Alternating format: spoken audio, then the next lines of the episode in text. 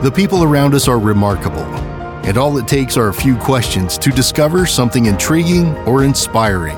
Welcome to T Town Stories, a show dedicated to the one and only Tuscaloosa, and hosted by Quana. You can call him Q.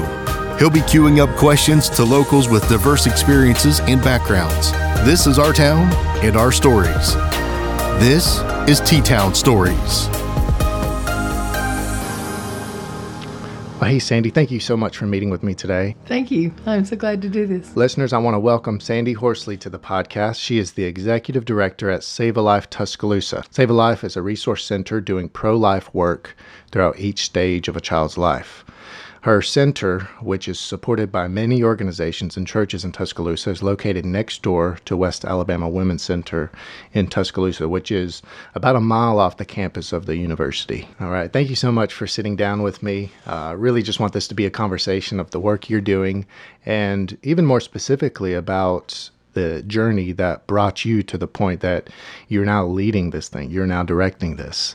Just to give listeners a starting point for Save a Life, describe what Save a Life is, um, really what is the goal, uh, and then maybe you can even zoom into what is the process for the folks that walk through these doors. Okay, Save a Life is a crisis pregnancy clinic. It is the opportunity for a woman that is in a crisis pregnancy to walk in our doors and be met with love and grace in her situation. We um, want to help her in any way that we can. We call ourselves Choices Pregnancy Clinic because we do explain to her all of the choices. And we try to do it um, even through uh, the government standpoint. We use their materials to present the choices. But we also want to meet this woman in her hour of desperation. And a lot of these women come through our doors very desperate and have many situations besides the pregnancy that is overwhelming them. And that's why they're here. And we choose to try to meet as many of those needs or direct them to the groups that can to help them. But we also want to be there and support her. And if she chooses to parent, we want to help her through that in any way that we can for that child's life. Right. Um, it is so special to hear you uh, talk about the big picture and the big goal uh, because it is a big goal. Uh, a lot of people look at that goal and they say, What difference can we make? Uh, and you said, I'll show you. Yeah. And you, you took the reins and went forward. Well, I wanted to shift gears a little bit um, because our listeners are um, have all what we tell people is T Town Stories is to get stories of people with diverse backgrounds, and inevitably that's going to make our listening crowd people with diverse backgrounds. You're obviously very close to an issue that is sadly very dividing in our nation. Uh, You know, we, you know, even in individual cities, it's people operate in their convictions in different ways, right? Uh, but how do you personally choose to interact and engage with those who would disagree with you uh, on your convictions? Well, I, I personally like to do it with grace and love, but I also like for them to see what I believe is the truth. And we also, when people engage us in this, um, I try to explain that I don't want to push my political position on someone. That is not my desire. My desire is to give them all the options not just the one that the world is telling them, not just the one that their friend or boyfriend is telling them, but I want them to see what other opportunities. And I wish that everyone had the opportunity to talk to so many of these mothers and see the joy in their lives for the decisions that they've made. Mm-hmm. And that's a part of what establishes my belief in that this is the right place for me. Mm. Well, it's very evident you've got to have a, a strong conviction to, to lead an organization like this, and uh, I certainly see that fleshed out in the work that you're doing here. Thank you. I think you've been an example to folks like myself uh, in how to engage graciously with people who hold different stances than you, who even do different work than you. And I know you're very close to a, another clinic that is drastically different than your own. And uh, I've seen you uh, navigate those relationships with grace, yet holding uh, your convictions. And that is uh, a lesson for me, and I know for many others. Well, I think that if you follow the example of Jesus Christ, um, you love everyone and you're to embrace them with Christ's love. And if you do that, I don't think you can make too many mistakes. That's a good word. well, you personally, Sandy, are you doing what you thought you would be doing when you were younger? Not for a minute. Not for a minute. no.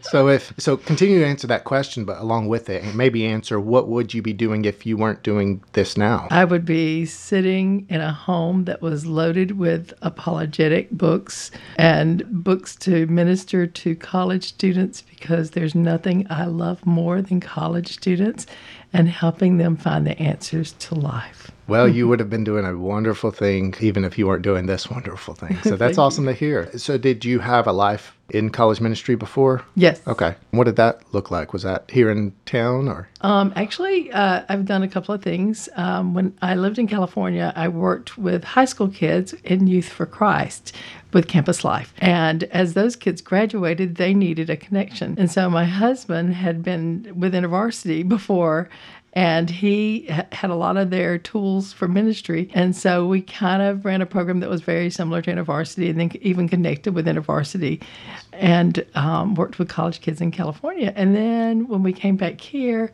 um, through Capstone, we had the opportunity to work with college students mm-hmm. as well. And that was just a wonderful experience for us. We love it. That's wonderful. And that's where I had the opportunity of meeting you. Yes. And I saw a glimpse of that heart for college students. Mm-hmm. You were always introducing me to college students on a Sunday morning. Yes. You know, and that was so, uh, it was so evident the mm. heart that you had for those students. Still do. uh, yes, and still do. And I'm sure that that uh, is needed in a place like this. So ministry is has been in your heart um, for quite a while. Uh, yes. yeah. Were you impacted by such ministries when you were younger? Actually, no. And that is kind of interesting. But um, I was when I became a Christian um, taught by Bill Bright's group okay. in you know Campus Crusade mm-hmm. how to share my faith, and did it all the way through grade school and high school, believe it or not, and um, followed that into Bible college. Mm-hmm. And from that point, um, got married and went to California and pursued work with high school kids there. All right. And um, what part of California? Orange County and in the Anaheim and Garden Grove areas. Yeah, been to most, uh, been to two of those places at least. Did you know I was born in California? I, you know, I remembered now that yeah. when you said I was that. born in Barstow, That's the desert. right. yeah, and I've li- I've got friends that live in Anaheim. I've got, I've I've lived in about three parts of California. Well, same here. We actually lived in Placentia also. Okay. And so, but we love that whole Orange County area. Yeah. So now we're both in T Town. Yes. Amazing. Living our stories here. Yes. Um, well, tell me, you, have had quite a journey uh, geographically and across ministry lines with Save a Life, with Choices. Um, how did you get started? Was this something that you had a passion for that developed into this and you started this by yourself or did someone hand it over? Tell us the, the story behind that. Uh, it's a little bit of a path, if I can just try to shorten the story for you, okay? So when we moved to Alabama, I knew if I went back to work, I we moved back here because we had our first child and we wanted him to be near his grandparents and um, my parents. And I wanted to work as a personal shopper. That was the goal. And so I approached Parisians and told them what I wanted. And they said, well, let's put you on the floor and see what you can do. And they did. And I proved it. And they gave me the position of personal shopper at the Hoover Riverchase uh, Parisians, which I was at for 21 years. And that was a lengthy path in a way that, but yet I look at it as the book of Esther is for such a time as this because a lot of them are supporting me and what I'm doing now. And I see that as a huge blessing in God's design when I look back. Then after that, you know, and just God allowing you to pursue your passions and Him knowing that I was a tennis player and loved to play tennis. I got to coach at Hoover High School, then at the University of Montevallo. But at the end end of the time at Montevallo, I fell and busted a knee, so I couldn't really coach anymore. I uh, walked into the Board of Education in Bibb County, where we lived at the time, and was putting in my application just to substitute teach. And a lady walked out of her office and said, I was about to call you. I have a job for you, and it's working with at risk kids. And I was like, oh my goodness, this is my degree is in adolescent psychology. And I thought this is a dream come true. And um, it led me into many a home. And as I went into the homes, I discovered that the problem in the home was that they were not being parented. And as I did that, I built a parenting program and presented it to our local juvenile judge. And he said, go with it. And so he let me start meeting with parents before we brought them into court and giving them the opportunity to reconcile the situations. And that most of the time, a parent was not at home or they were an ineffective parent for several reasons, either being drug or alcohol abuse or um, being a handicapped parent. So, as I observed this and saw what was going on um, the local DHR, Department of Human Resources, started using my program to, with the kids and the parents, and were sending them to me.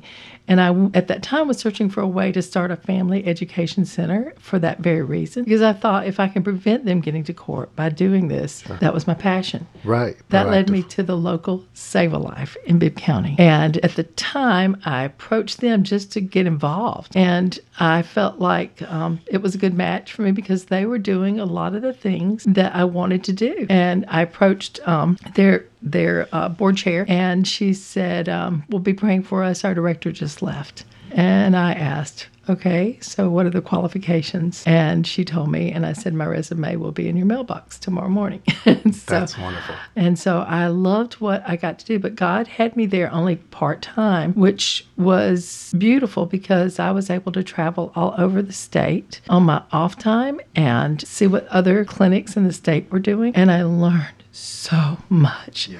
and just literally was a sponge and overwhelmed at all the things that were happening and changing in the whole community of pregnancy resource centers and was so excited to see those programs implemented and not really knowing that we could implement them down in Bibb County, but not knowing what God was preparing me for at the time. Right which um, when the position in Tuscaloosa came open, I had been up here leading Bible studies with uh, student athletes and um, other uh, young gals from our church. And so when um, the opportunity came up that this position was open, I asked my husband first, honey, what do you think? And he said, it'd pay for your gas. Yeah. so I was Pragmatist. Like, very true, because I loved coming up here and being around the college students. Yeah, that's wonderful to see. Well, tell me this uh, just broadly. I know you spoke to this already, but what do you love about your job day to day? What are some of your things that just get you out of the bed?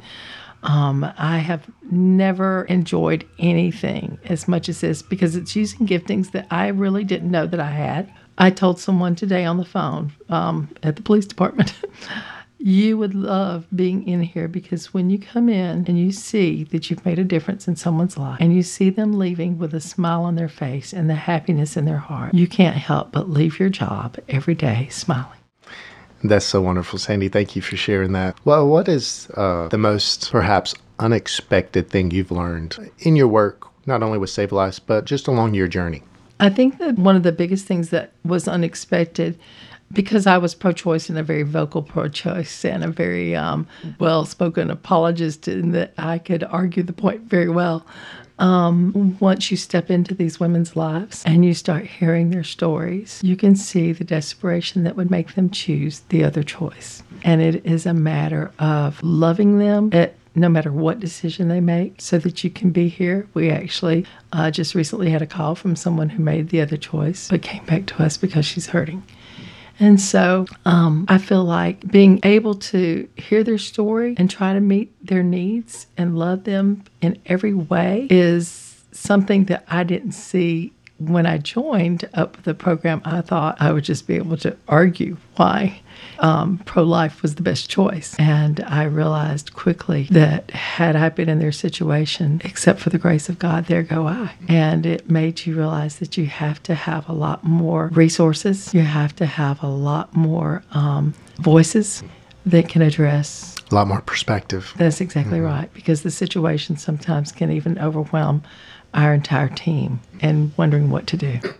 well, at the time of this recording, we are only weeks into 2020, and um, I'd love to hear. Do you have any uh, stories, a highlight from 2019 that you can share? Yeah. Um, I just uh, have a couple of stories. Um, one is that um, we had someone walk in to the clinic and wasn't on our schedule, and they um, stayed. Uh, I think they had intended to uh, go to the abortion clinic, but um, they stayed to just share their story. And she was a student, and she just shared that she knew that her parents would stop supporting her and that she would lose her scholarship. We wanted to hear all of her story, and we just shared with her what we could do for her if um, she decided she wanted to parent.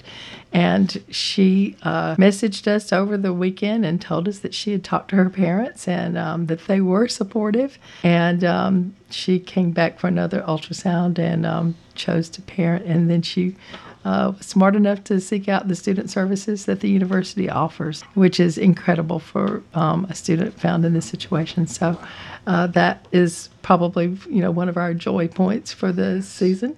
And then another is um, someone who walked in again, then she walked out, and then she came back, and um, she uh, really didn't want to have a pregnancy test or an ultrasound, but she did want to talk to our advocate for a very long time, and she did.